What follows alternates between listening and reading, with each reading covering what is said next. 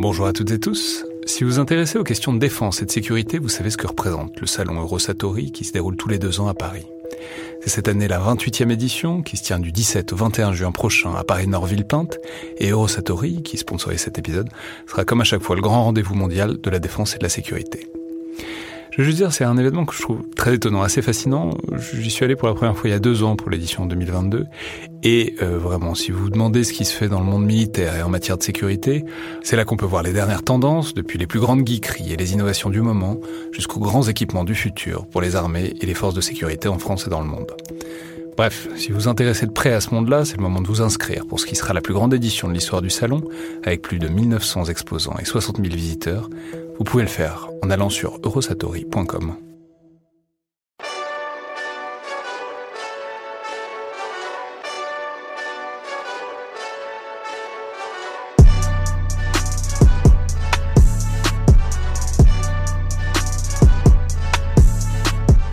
Bonjour à toutes et tous et bienvenue dans le Collimateur, le podcast de l'Institut de recherche stratégique de l'école militaire, l'IRSEM, consacré aux questions de défense et aux conflits armés. Je suis Alexandre Jublin et aujourd'hui j'ai le plaisir de recevoir Pierre Razou, directeur du domaine Questions régionales Nord à l'IRSEM, mais aussi et surtout pour le sujet euh, d'aujourd'hui, organisateur de l'atelier Wargaming de l'IRSEM et concepteur d'au moins deux Wargames qui portent pour l'essentiel sur ce qui est aussi votre domaine de spécialité, à savoir euh, le Moyen-Orient. Alors, à ce stade, je me sens tout de suite obligé de préciser pour l'auditeur qui ne serait pas familier avec tout ça, qu'on n'est pas du tout sur le point de faire un podcast sur nos parties de risque ou d'Age of Empire, si ça pourrait être euh, amusant aussi, mais c'est pas vraiment euh, le propos du collimateur.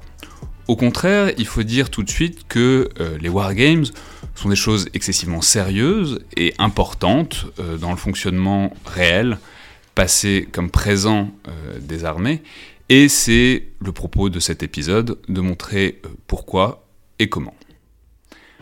Alors, la première question qu'il faut évidemment poser, puisque tout le monde n'est évidemment pas familier avec ça, c'est qu'est-ce que c'est qu'un wargame, Pierre Razou? Alors, euh, tout d'abord, euh, bonjour. Bonjour à vous, Alexandre, et bonjour à tous nos auditeurs. Un wargame, c'est un, euh, outil de réflexion prospective, c'est un outil de réflexion stratégique. Si on veut expliquer ce qu'est un wargame, il faut d'abord expliquer ce qu'est un serious game. Et je vais vous donner en fait une euh, petite définition, mais vraiment rapide, c'est une ligne.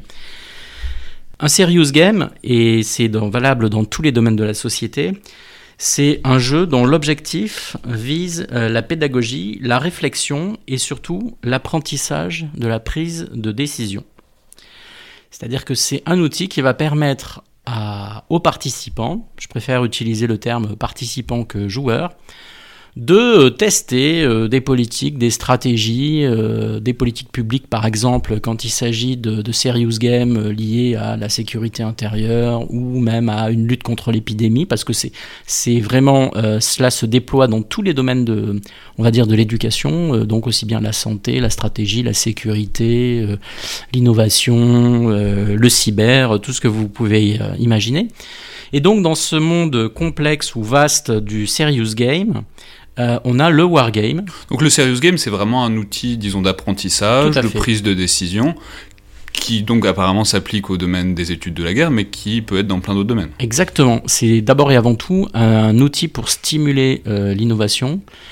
C'est un outil qui permet de, j'allais dire, de titiller et de, favoriser euh, l'agilité intellectuelle, aussi bien des décideurs que des acteurs d'un événement, d'un conflit, d'une crise, etc pour en fait les mettre dans une situation, les sortir de leur zone de confort, les obliger à se mettre dans la tête entre guillemets de leurs partenaires, de leurs adversaires, euh, pour euh, intégrer en fait ce que pourrait être le mode de pensée de la personne qui est en face d'eux. D'accord, donc alors très concrètement, pour commencer de manière vraiment basique, c'est aussi pour ça qu'on appelle ça des serious games, c'est que bon, ça ressemble à quoi? Alors là, vous en avez euh, déployé un devant moi globalement, ça ressemble beaucoup à ce qu'on appellerait un jeu de plateau. Exactement. Et on va dire que le wargame, c'est une forme élaborée de serious game, mais qui correspond à la volonté de recréer un affrontement militaire, soit réel, soit prospectif, dans un espace donné. Alors évidemment, ce qui me concerne, c'est euh, plutôt au Moyen-Orient, pour en fait permettre aux participants de, s'immerger dans ce qu'a été euh, une guerre historique récente, ou bien de s'immerger dans ce que pourrait être demain ou après-demain euh, une crise à venir euh, ou une guerre à venir dans les, conflits du Moyen-Orient.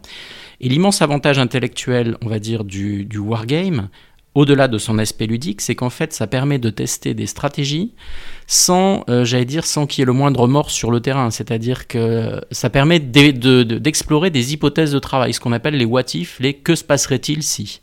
Oui, on va revenir sur tout ça parce qu'il y a des implications très larges et des utilités extrêmement diverses. Mais juste pour revenir vraiment pour euh, nos auditeurs qui en auraient jamais vu, c'est concrètement, bah, là devant nous, il y a un plateau, quoi, une carte avec euh, des cases.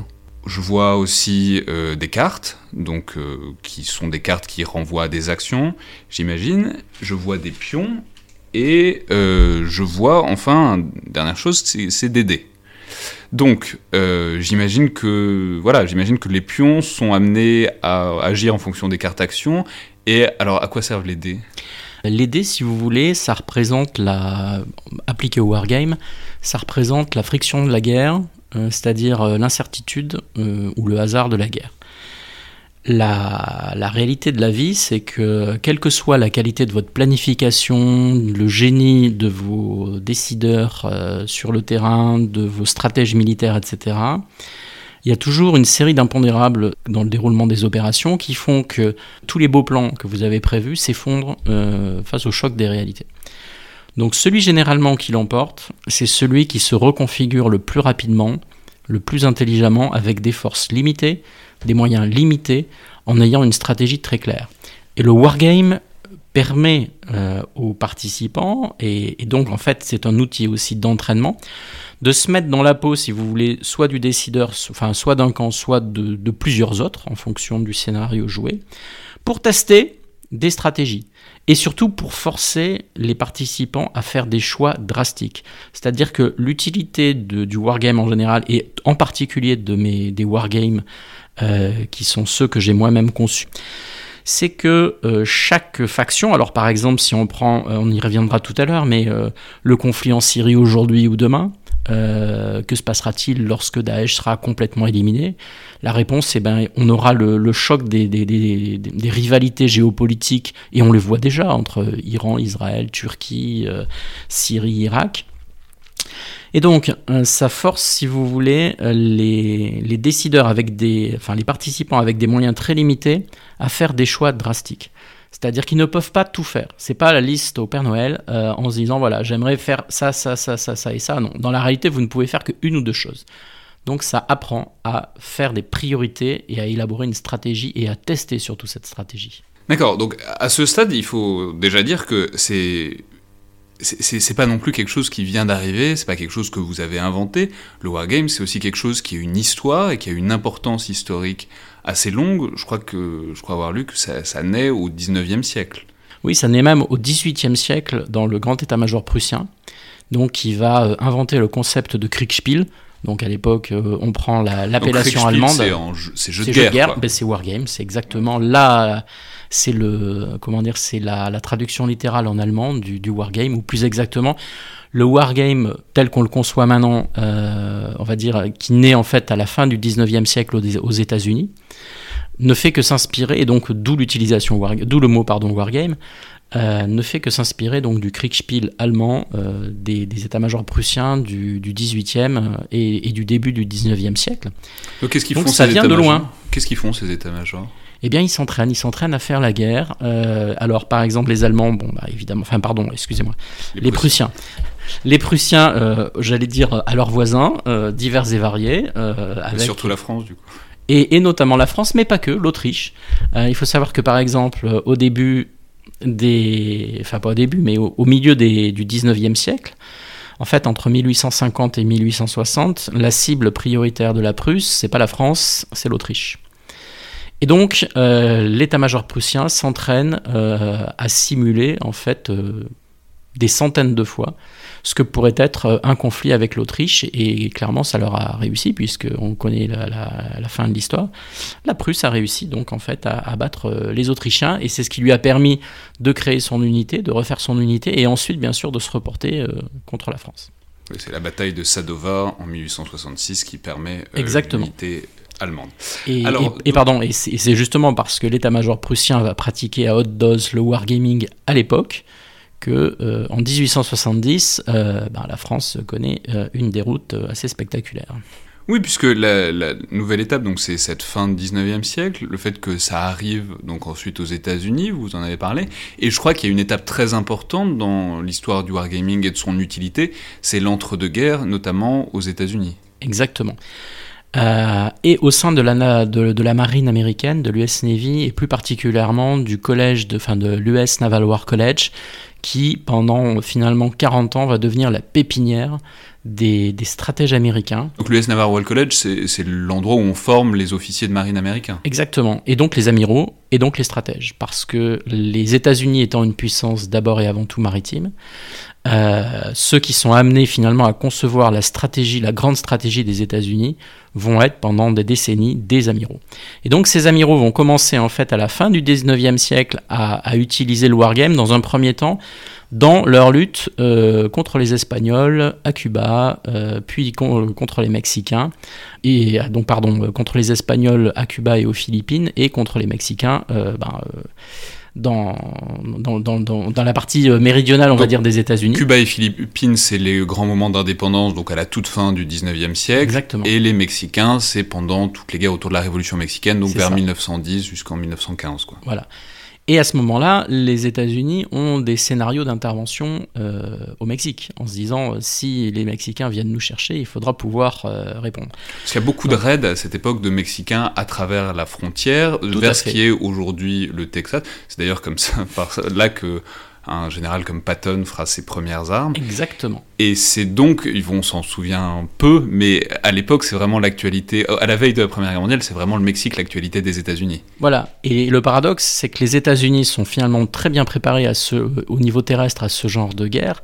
Et on va les, où ils vont être projetés dans la Première Guerre mondiale avec une reconfiguration totale.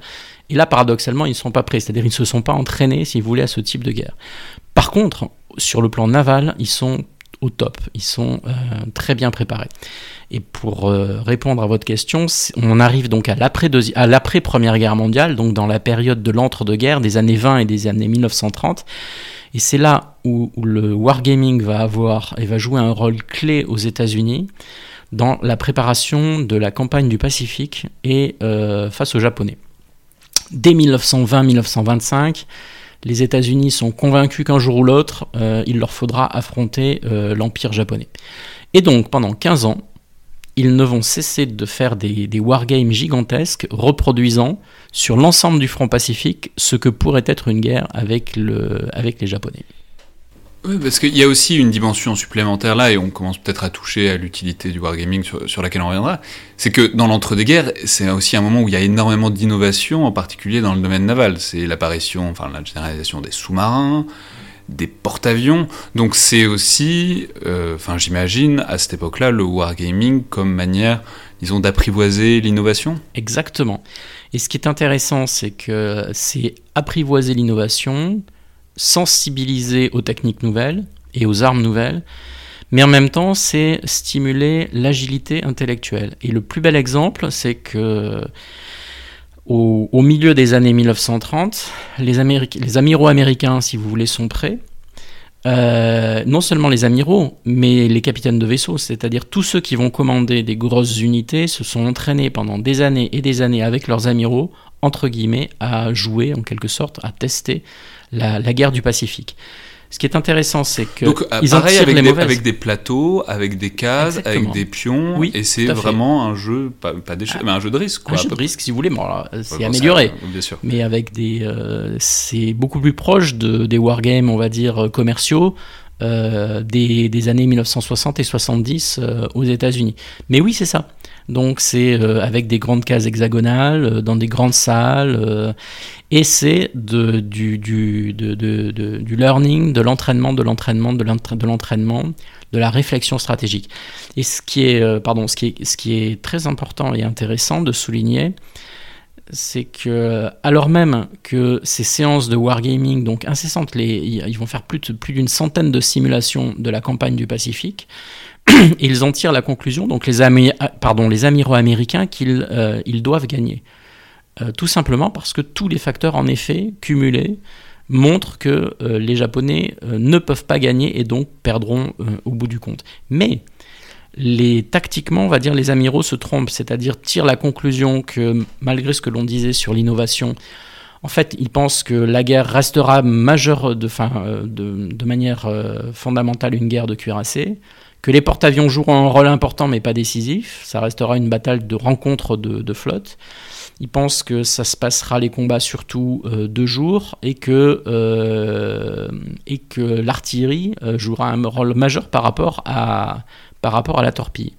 Or, la Deuxième Guerre mondiale dans le Pacifique va montrer tout le contraire. C'est-à-dire que c'est les porte-avions qui jouent un rôle décisif, l'aviation joue un rôle décisif, la, plupart des batailles, sauf les batailles aéronavales, se passeront de nuit, et la torpille jouera un rôle mm, décisif par rapport, on va dire, au canon. Mais c'est pas grave. C'est-à-dire que ce qui est fondamental dans l'apprentissage du wargaming par les Américains, les amiraux américains, c'est qu'ils disent ok, on a fait une erreur sur le plan tactique, mais c'est pas grave.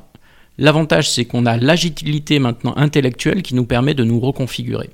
Donc ça veut dire que très rapidement, les amiraux, les capitaines de vaisseau intègrent ces changements, euh, font un, un, 180 degrés dans leur analyse, et comme ils ont pris l'habitude de prendre des décisions rapides, stratégiques, et que, euh, bonus, euh, ils se connaissent tous, puisque pendant une dizaine d'années, ils ont testé tous ensemble, quel que soit leur grade, ces batailles et ce wargaming, fait, ils ont créé en fait une machine intellectuelle qui leur permet de se reconfigurer très rapidement, et donc d'écraser inéluctablement les, les Japonais. Oui, parce qu'il faut préciser, on se rend peut-être pas compte comme ça, mais une centaine de simulations, simulation c'est très long quoi. Ça dure plusieurs jours. Plusieurs jours donc c'est en fait c'est quand même un travail de très longue haleine quoi. C'est un... un... travail sur une dizaine d'années. Ouais et non mais du coup c'est très intéressant. C'est à dire on peut se planter complètement sur le diagnostic d'ensemble d'évolution euh, enfin d'histoire disons militaire d'histoire d'évolution de la technologie et vraiment avoir développé les capacités quoi de, de, de s'adapter à tout. Et de comprendre. Les, les capacités de comprendre ce qui se passe de comprendre pourquoi les acteurs agissent d'une manière ou d'une autre, et la capacité, en fonction de moyens limités, de prendre des décisions et de faire des choix.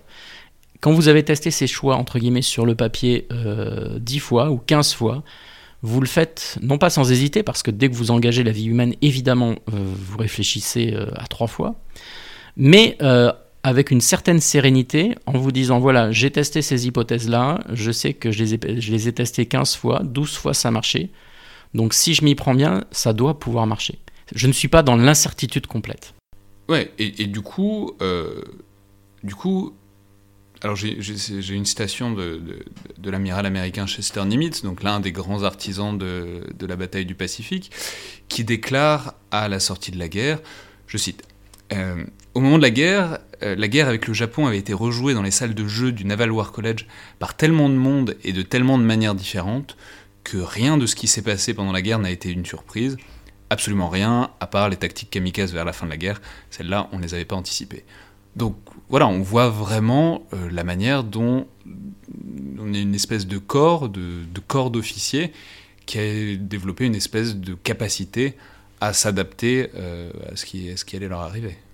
Oui, tout à fait. Et en fait, euh, ne fait que reprendre ce que disait euh, le président Benjamin Franklin, l'un des premiers présidents américains, qui disait Parlez-moi d'une certaine chose et je vais l'oublier probablement.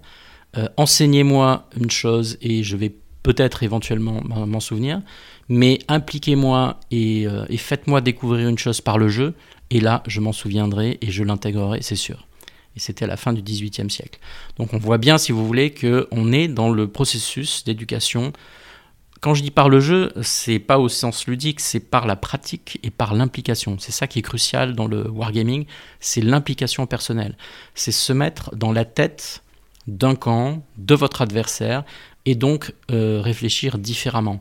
C'est-à-dire réfléchir non pas euh, non pas en fonction des objectifs, en fonction de ce que vous souhaiteriez que soient ces objectifs, on va dire dans un monde idéal ou dans un monde moral, mais de ce que rationnellement, pragmatiquement, euh, doivent être logiquement les objectifs de votre adversaire. Et ça veut dire qu'il faut, il faut penser différemment, il faut penser en dehors de la boîte, il faut penser euh, politiquement non correct, il faut penser euh, comme, pour reprendre le titre d'un ouvrage récent, euh, dans la tête de Vladimir Poutine. et voilà, c'est quand vous êtes dans la tête de Vladimir Poutine ou de celle de Bachar al-Assad ou de celle de Erdogan ou de celle du président euh, Rouhani ou de celle du premier ministre israélien ou du, du roi ou du prince héritier saoudien que vous pouvez éventuellement éventuellement comprendre la stratégie développée par les uns ou par les autres en ce moment, par exemple, au Moyen-Orient, au Levant. Et pour terminer sur les Américains, je crois qu'ils en ont bien entendu tiré toutes les leçons, puisque quand en 1990, les États-Unis s'apprêtent à intervenir massivement militairement dans la guerre du Koweït, donc pour libérer le Koweït, que font les états-majors américains? Ils achètent un jeu commercial qui s'appelle Gulf Strike, qui est euh, à l'époque va dire, euh, la référence du, du wargame. Qui a 7-8 ans à l'époque, je crois que c'est en 1983 qu'il est, exactement. sorti. Donc c'est vraiment un jeu dans le commerce. Euh, c'est un jeu, un jeu commercial, exactement, euh, comme Fitna le sera bientôt, le jeu que je développe. et donc les, les Américains achètent un, grand nombre de boîtes de Gulf Strike, puisqu'évidemment ça, ça teste, si, si vous voulez, tout ce qui se passe dans la région du Golfe Persique. Et là, ils vont faire de la même manière du wargaming intensif. Alors, ils n'ont ils pas 10 ans devant eux, ils ont, on va dire, 3 euh, mois, 3-4 euh, mois. Mais alors, pendant 3-4 mois, euh, ils vont jouer un nombre considérable de parties de Gulf Strike et ils vont là aussi tester toutes les stratégies. Et c'est en testant et en jouant à Gulf Strike que les états-majors américains vont concevoir l'opération d'abord de bouclier puis tempête du désert, et donc la, vaste manœuvre d'encerclement qui va leur permettre donc d'écraser euh, l'armée irakienne euh, au Koweït et, dans le sud de, l'Irak. Et clairement, ce que euh, mon éditeur et moi-même entendons faire avec Fitna, donc ce wargame qui est publié par Nuts Publishing, c'est de créer, si vous voulez, un petit peu le Gulf Strike moderne, c'est-à-dire le jeu opérationnel, opératif et stratégique qui va permettre à tout le monde, et notamment aux états-majors, mais pas que, mais y compris euh, aux experts, aux analystes, euh, ou tout simplement euh, aux joueurs intéressés par l'actualité au Moyen-Orient, de tester leur stratégie sur, on va dire, les conflits récents au Moyen-Orient, la lutte contre Daesh, les, insurrections à droite à gauche, mais surtout de tester leurs hypothèses et leurs stratégies dans des conflits prospectifs. Que se passerait-il si demain, par exemple, Israël intervenait au Syrie et au Liban, si l'Iran intervenait euh, en Irak ou, euh, ou, dans le Golfe, s'il y avait une guerre directe entre l'Iran et Israël, si euh, l'armée turque descendait en, Syrie et s'affrontait par exemple à l'armée syrienne ou aux différentes milices déployées sur le terrain? Oui, parce que l'intérêt, vous, vous, le pointiez tout à l'heure en parlant de la centaine de, simulations faites par les Américains, l'intérêt, si j'ai bien compris, c'est aussi de pouvoir accumuler les données, c'est-à-dire faire beaucoup de parties et ensuite les mettre quasiment en base de données, quoi, les mettre en série pour essayer d'avoir... C'est euh, exactement ça, bien sûr. C'est d'avoir donc une espèce d'image un peu quantitative de ce qui arrive le plus souvent et de comment ça finit. C'est exactement ça. Euh, oui, c'est intéressant parce que quand on y pense, c'est pas si loin de... Euh, même l'Ancien Régime, enfin, c'est-à-dire de la formation des officiers depuis très très longtemps par l'histoire militaire. On se souvient de Napoléon qui essayait de refaire les batailles d'Hannibal, etc. C'est-à-dire avant on essayait de refaire des batailles du passé, et aujourd'hui on fait des batailles un peu théoriques, prospectives, mais on essaie toujours, on essaye de s'impliquer par l'imagination. Dans, un scénario potentiel. Oui, c'est exactement ça. C'est une manière différente, en fait, de, vivre ou d'étudier l'histoire militaire. L'histoire militaire, vous pouvez l'étudier en lisant des livres, mais euh, la meilleure manière, c'est de lire des livres, et d'en discuter, on va dire, en, brainstorming avec euh, ben, des, collègues intéressés ou des experts intéressés par le sujet, mais surtout, le meilleur moyen, c'est une fois qu'on a fait cela, et donc on a une base, on va dire, théorique ou historique qui est intéressante, c'est de se tester soi-même, c'est-à-dire de se mettre dans la peau dans des joueurs et de refaire par exemple la guerre Iran-Irak. C'est donc ce que j'ai fait à travers euh, mon premier jeu euh, Bloody Down. c'est intéressant parce que j'ai lu quelque part que vous avez, vous avez écrit un livre sur la guerre Iran-Irak et que vous avez fait le wargame en parallèle. Exactement. C'est-à-dire que c'était un produit à, double détente. Euh, alors initialement, bien sûr, c'est le livre euh, que j'ai écrit, donc c'est un livre qui a connu. C'est quand même votre métier de base d'historien militaire, quoi. Voilà. Donc euh, j'ai écrit un gros livre sur la guerre Iran-Irak qui a été traduit aux États-Unis par Harvard.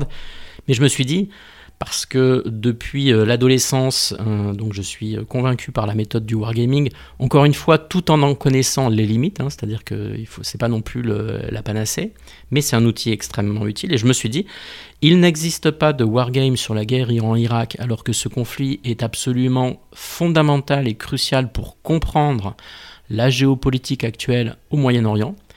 Donc, puisque à la fois je suis wargamer, que je connais cette guerre par cœur, puisque je l'ai étudiée euh, pendant pratiquement plus de 15 ans, euh, et que je suis celui qui a écrit l'ouvrage de référence, est-ce que euh, je n'aurais pas intérêt à créer le wargame, sachant que je sais exactement finalement ce que je veux simuler et reproduire? Et c'est ce que j'ai fait.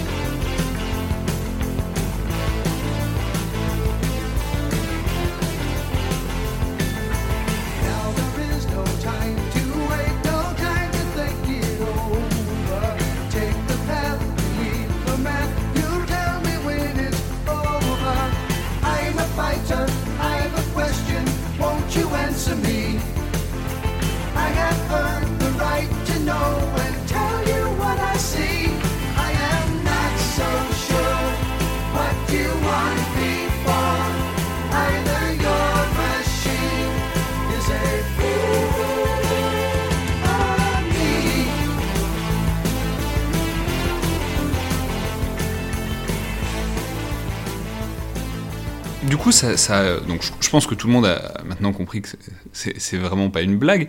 Mais du coup, concrètement, quand on fait un wargame, qu'est-ce qu'on cherche euh, chez les participants? Alors, on va, préciser tout de suite. En gros, il y a des équipes. On répartit les gens en différentes équipes, donc ça implique aussi du débat, de la coopération, de voilà. Et du coup, quand on fait un atelier wargaming, quand vous le faites, est-ce que vous cherchez les résultats? Est-ce que vous cherchez le processus? Qu'est-ce que après quoi est-ce qu'on est-ce qu'on est? On cherche bien sûr euh, le processus, on cherche en fait à faire réfléchir les gens. C'est pour ça qu'une euh, une séance de wargaming, un atelier wargaming à l'IRSEM, ça dure une après-midi complète. C'est-à-dire qu'il y a une mise en place, il y a une sensibilisation. Alors là, les, gens euh, qui, participent à ces ateliers, je reviendrai un petit peu après sur la manière dont on a réussi à, diffuser ces ateliers et, la connaissance de ces ateliers. Donc les gens arrivent, sont mis en situation, prennent connaissance, donc ils connaissent les règles. Euh, ceux qui ne les connaissent pas les, les découvrent au fur et à mesure. C'est ça l'avantage, c'est-à-dire qu'il faut créer un système qui soit presque intuitif, extrêmement fluide, euh, mais en même temps réaliste. Donc les, il suffit, si vous avez euh, par exemple, je, prends la situation d'un des derniers scénarios qu'on a joué autour donc, du jeu Fitna. donc le jeu Fitna, on va rappeler, c'est donc dans la péninsule, enfin c'est globalement, c'est le, le, croissant fertile c'est-à-dire c'est la zone du Moyen-Orient allant du Golfe euh, à la Méditerranée orientale, incluant donc la totalité de l'Irak, de la Syrie, du Koweït, du Liban, le sud de la Turquie, euh, le sud-ouest de l'Iran, le nord d'Israël, le nord de la Jordanie et le nord de l'Arabie Saoudite. Donc une zone qui a une petite actualité. Voilà, exactement. Et on, testait donc justement la, un scénario euh, Syrie post-Daesh, c'est-à-dire qu'est-ce qui peut se passer après-demain en Syrie euh, et au Liban. Et euh, les acteurs sont euh, donc l'israélien. Donc vous avez des équipes de deux. Pourquoi des équipes de deux? Parce que c'est humain. Quand vous mettez trois ou quatre personnes ensemble, généralement il y en a deux qui travaillent et qui réfléchissent et les autres qui attendent. Alors qu'à deux, vous êtes dans un vrai couple de réflexion et vous interagissez en permanence. Et vous ne pouvez pas vous dire je vais imposer, on va faire ça parce que j'ai décidé. Vous dites d'abord, il faut que je m'entende au sein de mon équipe et que ce qui ressemble un peu à un état-major. Euh, exactement, mais exactement. Le but c'est de faire de la planification et de la réflexion stratégique. Donc déjà, il faut que les, deux personnes ensemble, euh, dans, une, dans un même camp, si on peut dire, s'entendent sur la stratégie, c'est-à-dire fassent la même analyse, s'entendent sur euh, les choix, les objectifs à, à atteindre, et donc une fois qu'ils ont fait ça, déjà ils ont les idées plus claires. À ce moment-là, moi je leur délivre euh, ce que je pense être les objectifs géopolitiques et stratégiques de leur camp. Et donc sur ce scénario euh, Syrie post-Daesh, vous aviez euh, une équipe israélienne, une équipe turque, une équipe syrienne bien sûr, une équipe iranienne et une équipe russe. Plus une équipe potentielle américaine qui s'apprête à, intervenir. Donc vous avez euh, six camps en quelque sorte, avec deux joueurs chacun, donc vous avez 12 personnes autour de la table, et euh, moi-même qui joue le rôle d'arbitre, c'est-à-dire qui est là pour assurer la fluidité de la partie, pour euh, arbitrer les cas controversés ou, les actions controversées des uns ou des autres, et à, m'assurer que le système euh, ben, reste fluide et que donc les joueurs euh, ne vont pas euh, prendre le café mais continuer à se focaliser.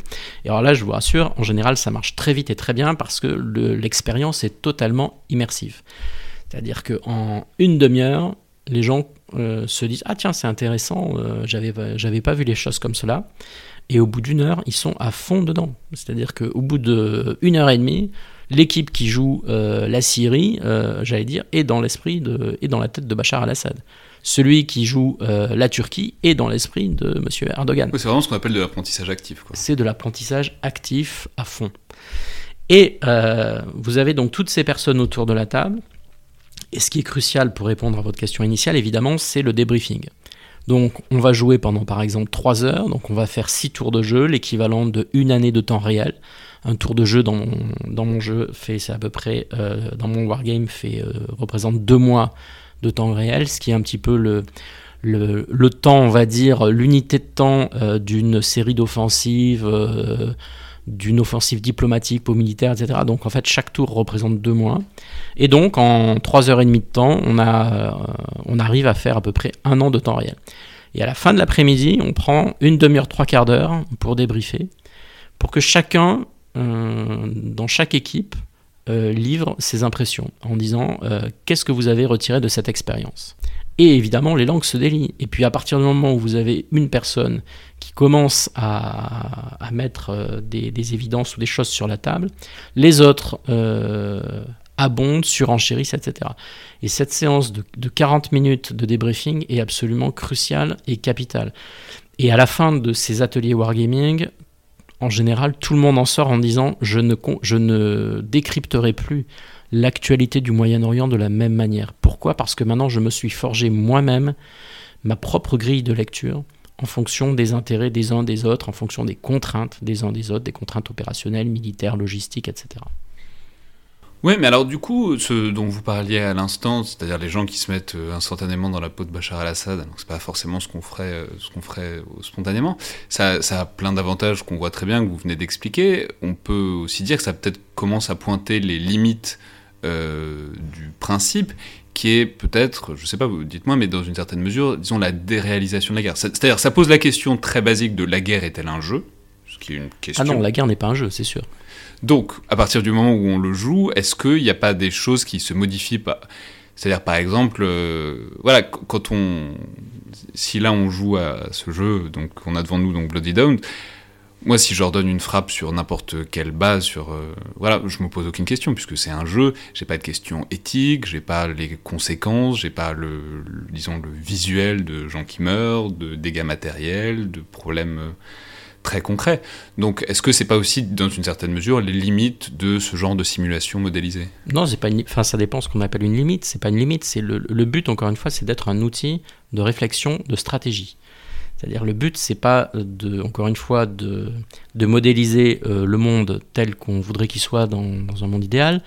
Le monde, le pardon, le but du wargame, c'est de comprendre la stratégie des uns et des autres, l'enchaînement des événements, et, de, et par là même d'anticiper ce qui pourrait éventuellement arriver.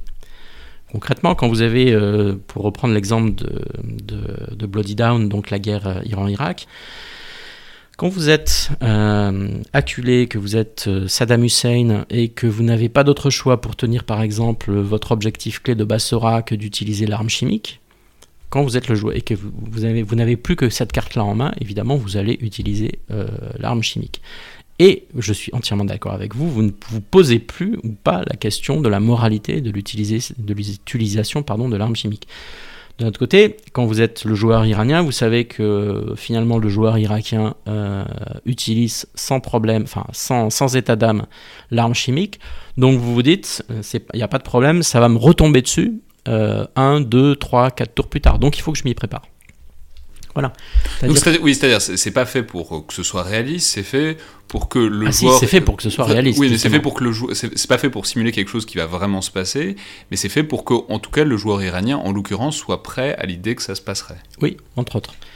Et, c'est là où la différence entre un, un, bon wargame et un très bon wargame, c'est que la, la richesse de jeu du concepteur est également d'imaginer ce qui pourrait arriver mais qui n'est pas encore arrivé. C'est-à-dire, là, on est dans des scénarios prospectifs. C'est-à-dire d'avoir des cartes événements en vous disant, voilà, ça, ça n'est pas encore arrivé, mais rationnellement, ça peut arriver. Donc, je vais le modéliser à travers une carte de jeu. En me disant, si ça arrivait, qu'est-ce qui se pourrait, quels pourraient, euh, être les, effets euh, psychologiques, politiques, militaires de cet événement vous les modélisez sur la carte et voilà, et vous donnez la possibilité aux, participants de tester, euh, de tester cet événement. Oui, c'est ça. Il faut préciser que concrètement, du wargaming à l'heure actuelle, on le sait pas quand on n'est pas euh, sensibilisé à ça, mais il y en a partout. Donc vous le disiez, il y en a au ministère des Armées. En France, je crois savoir qu'il y en a aussi au ministère des Affaires étrangères. Il y en a, j'imagine, dans la plupart des départements internationaux. Je, il y en a bien sûr au ministère de, de l'Intérieur euh, et dans les différentes directions qui s'occupent de sécurité intérieure ou de sécurité publique ou de, de soins, enfin, par exemple de la pas des pompiers, mais de la protection civile. La protection civile, bien sûr, pardon. Et euh, de ce côté-là, je voudrais mettre en, en, exergue le travail remarquable d'une association qui s'appelle euh, l'association Serious Game Network France, dont justement la vocation de cette association est de diffuser euh, l'esprit du serious, war, du serious game et l'esprit du wargame dans des univers professionnels euh, très divers, bien sûr au ministère des Armées, mais encore, mais euh, pardon, comme vous le disiez, aux affaires étrangères, dans les universités, au ministère de l'Intérieur et très au-delà. Et, à l'international aussi, enfin c'est très important. Je, lisais l'autre jour, donc pour préparer cette émission, une tribune euh, dans le très bon site américain évidemment War on the Rocks du sous-secrétaire américain à la défense, donc un des plus hauts responsables du Pentagone, qui faisait une tribune sur disons les évolutions du wargame actuel et les directions que ça devrait prendre. Donc c'est, enfin, on n'en est pas encore là en France, mais en tout cas, au moins aux États-Unis, ça a une importance énorme dans la formation des personnels. Bien sûr. Pourquoi? Parce que là, encore une fois, c'est euh, la, logique de l'éducation active, de l'entraînement actif. Et ce qu'il faut aussi souligner, c'est que ce qui fait l'utilité euh, du wargaming et le succès, par exemple, donc, de, ces ateliers de, wargaming à l'IRSEM, c'est que, encore une fois, c'est simple, c'est fluide et surtout c'est du papier, du carton, comme vous le disiez, c'est des cartes à jouer, c'est une carte de jeu, c'est des pions, c'est des dés. Et donc, vous pouvez vous reconfigurer extrêmement rapidement. Vous avez euh, autour de la table un joueur qui a une, ou un participant qui a une très bonne idée et qui vous dit tiens, vous devriez ou on devrait euh, euh, tester ça la prochaine fois. Pas de problème. Vous testez, vous refaites des cartes, vous modifiez quelque chose sur la carte. C'est un coût extrêmement minime. C'est un peu de temps passé et vous testez. Et donc, les Américains, y compris par exemple la CIA, développent énormément de wargames comme ça de base, c'est-à-dire euh, euh, cartes, euh, papier, carton, sans passer, contrairement à ce que nos auditeurs pourraient croire, sans passer par des programmes extrêmement coûteux de, jeux électroniques, informatiques, etc. Non.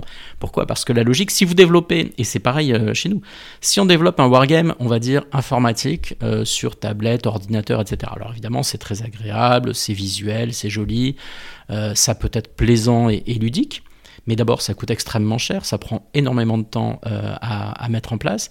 Et surtout, surtout quand vous voulez le modifier ou modifier certains paramètres, c'est très compliqué et coûteux.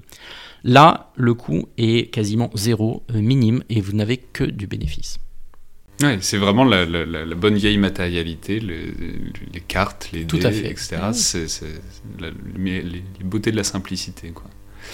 Alors, euh, bon, donc on a compris que vous aviez travaillé sur la guerre euh, Iran-Irak, que là vous sortez bientôt un jeu sur, disons, la zone syrienne. Est-ce qu'il y a d'autres euh, thèmes, d'autres wargames sur lesquels vous travaillez en ce moment? Oui, bien sûr. Donc déjà, je, suis en, phase très active pour l'extension de Fitna que je vais tester et que je vais permettre aux gens qui vont assister euh, aux ateliers Wargaming de l'IRSEN donc de tester. C'est une extension. Ils sont relativement ouverts. Hein, oui, oui, oui, euh, Vous avez alors majoritairement, on va dire, des, des, institutionnels du ministère euh, des Armées, militaires, experts, analystes, chercheurs, mais vous avez des étudiants, des doctorants, des journalistes. Des, membres, des, membres de la société civile, mais également par exemple des, des chefs d'entreprise qui, voit tout l'intérêt du wargaming et du serious game en se disant, euh, comme le, le, wargame, en fait, apprend à prendre des décisions, ou force les choix et force les décideurs à prendre des décisions difficiles, évidemment, ils en voient toute l'utilité euh, pour leur propre société et pour leur propre euh, domaine.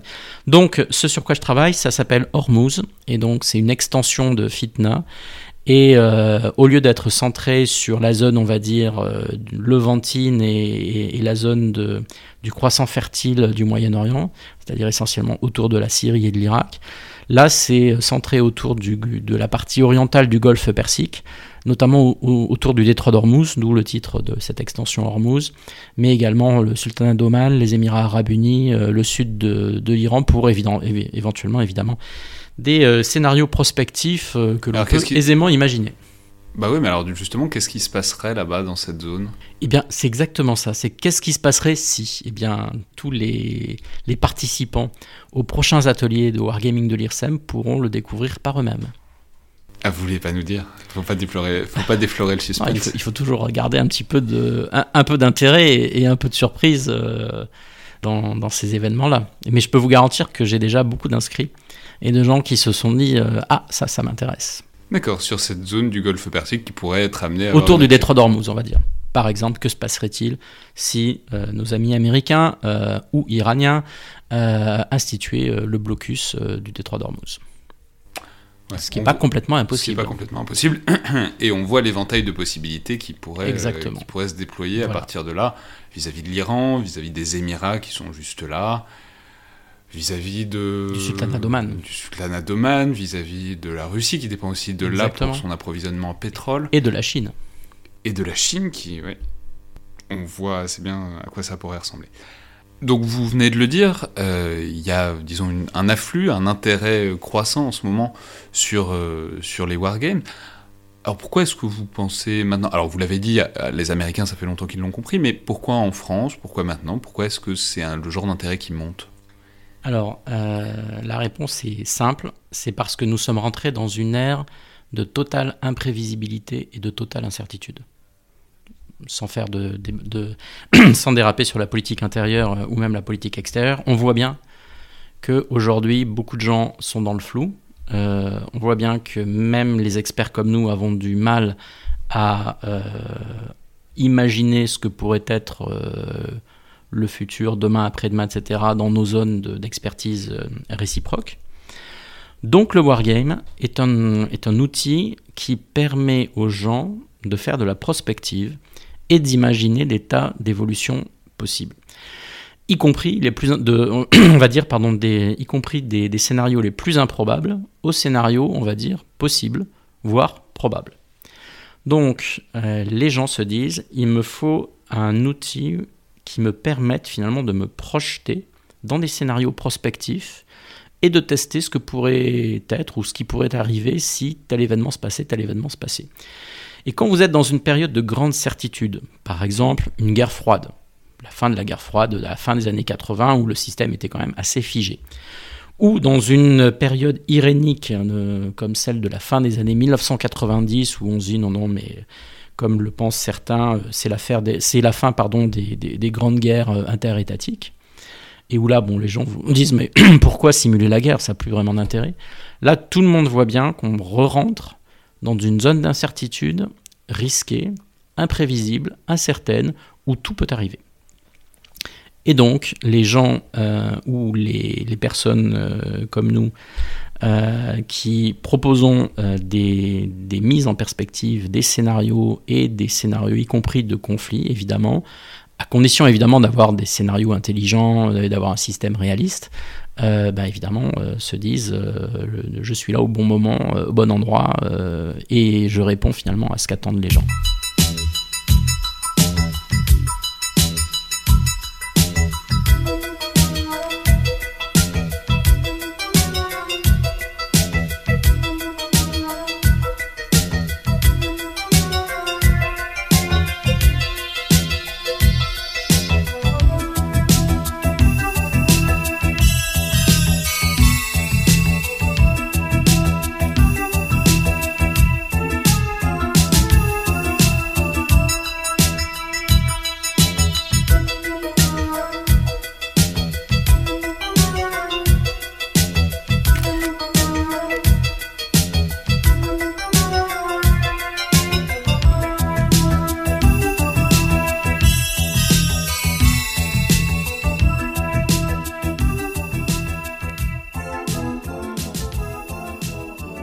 Alors, maintenant, dans une dernière, euh, disons, partie, euh, j'aimerais euh, simplement voir à quoi ça ressemblerait de commencer donc un, un wargame.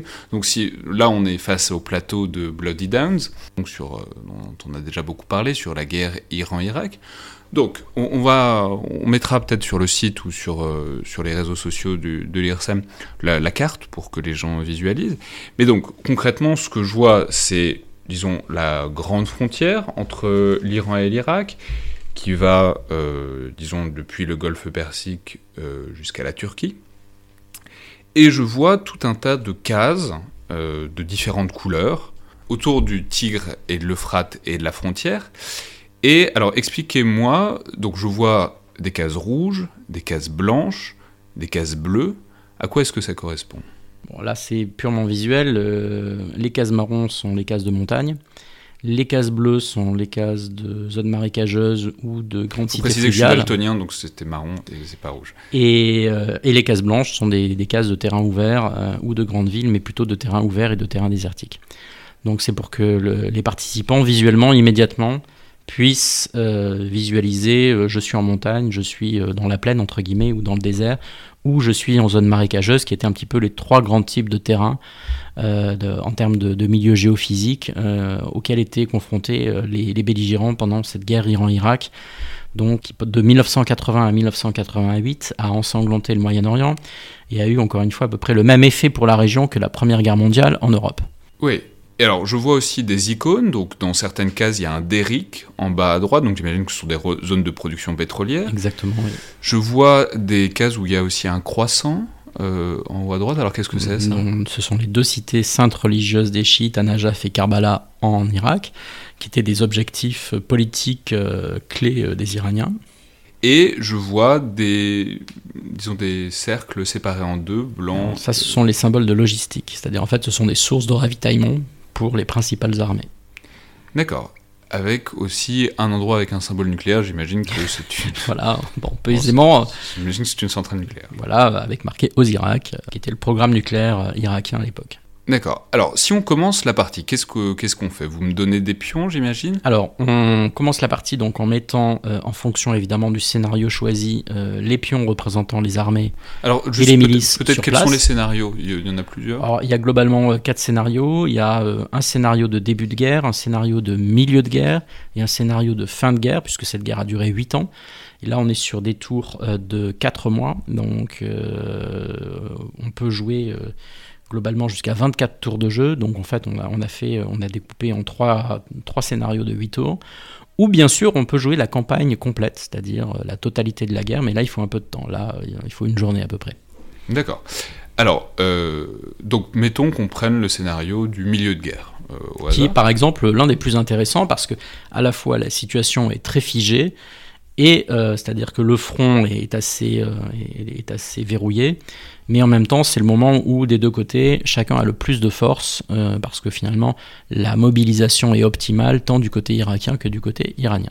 Donc on met les pions, ensuite on distribue des cartes de jeu, c'est-à-dire que chaque joueur a quatre cartes en main, une carte lui permet globalement de soit générer un événement politique, diplomatique, militaire, soit de prendre des points d'opération, c'est-à-dire de prendre des points d'opération qui vont lui permettre de bouger ses armées ou ses forces et de lancer des offensives, soit des points de remplacement, c'est-à-dire que si le joueur privilégie ces points de remplacement, il va jouer sa carte pour en fait non pas créer un événement ou, euh, appuyer une offensive ou euh, créer, se donner des points logistiques pour euh, bouger et lancer des offensives, mais pour reconstituer des forces.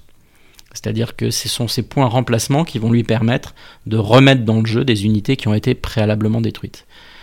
C'est ce qu'on appelle le mécanisme card driven, c'est-à-dire piloté par les cartes. C'est un grand classique dans la simulation les États-Unis et les, concepteurs euh, de jeux américains ont, commencé à mettre euh, au point ce système, on va dire, dans les années 1980-1990. Puis ça a connu un, engouement, réel parce que ça permet finalement de simuler euh, de manière très flexible et rapide des tours de jeu sans perdre une infinité de temps à bouger toutes les unités. Donc en fait, ça force à faire des choix.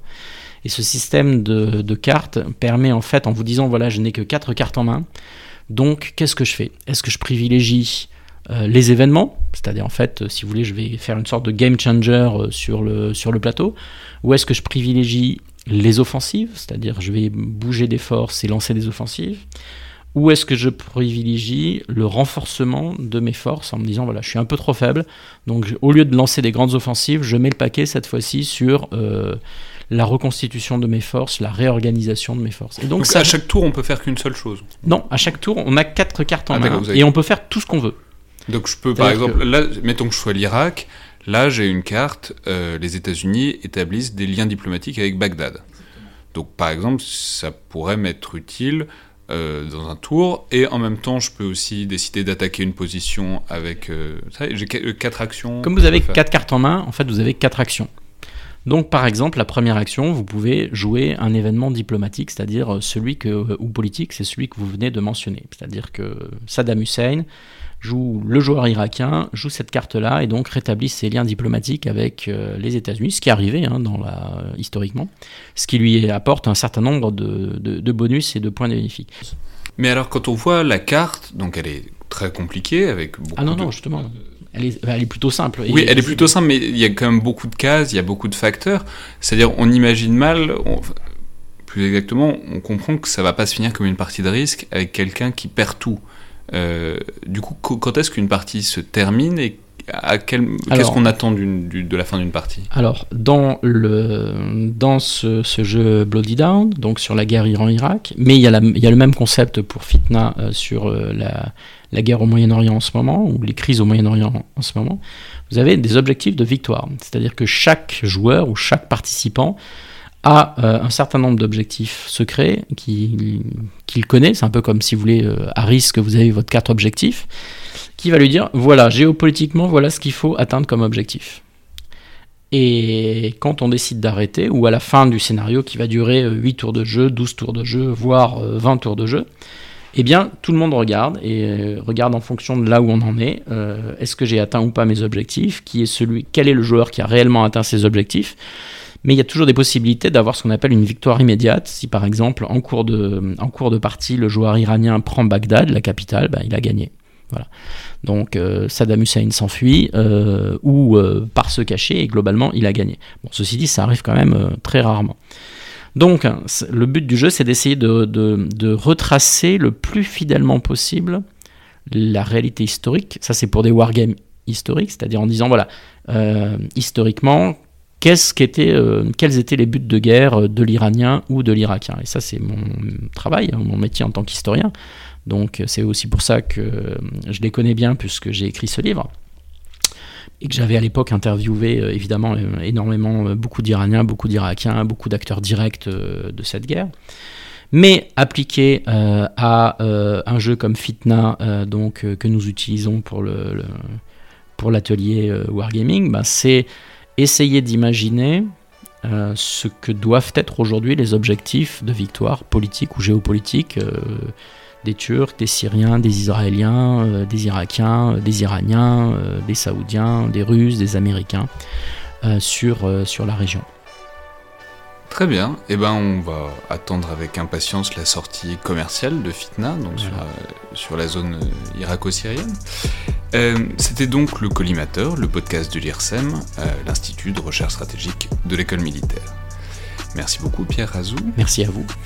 Euh, je vous rappelle que toutes vos suggestions et remarques sont les bienvenues et que vous pouvez nous joindre sur la page Facebook ou Twitter de l'IRSEM ou à l'adresse le collimateur podcast tout attaché à gmail.com. Vous pouvez également nous laisser une note ou un commentaire sur iTunes, parce que non seulement on va les lire, mais ça aide aussi à faire connaître l'émission. Merci à toutes et tous, et à la prochaine fois.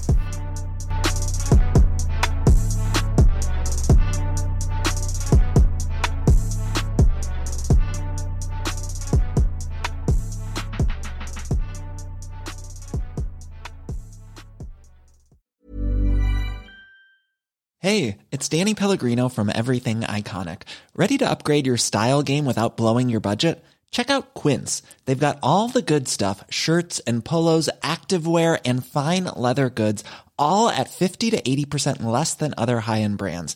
And the best part? They're all about safe, ethical, and responsible manufacturing. Get that luxury vibe without the luxury price tag. Hit up quince.com slash upgrade for free shipping and 365 day returns on your next order. That's quince.com slash upgrade.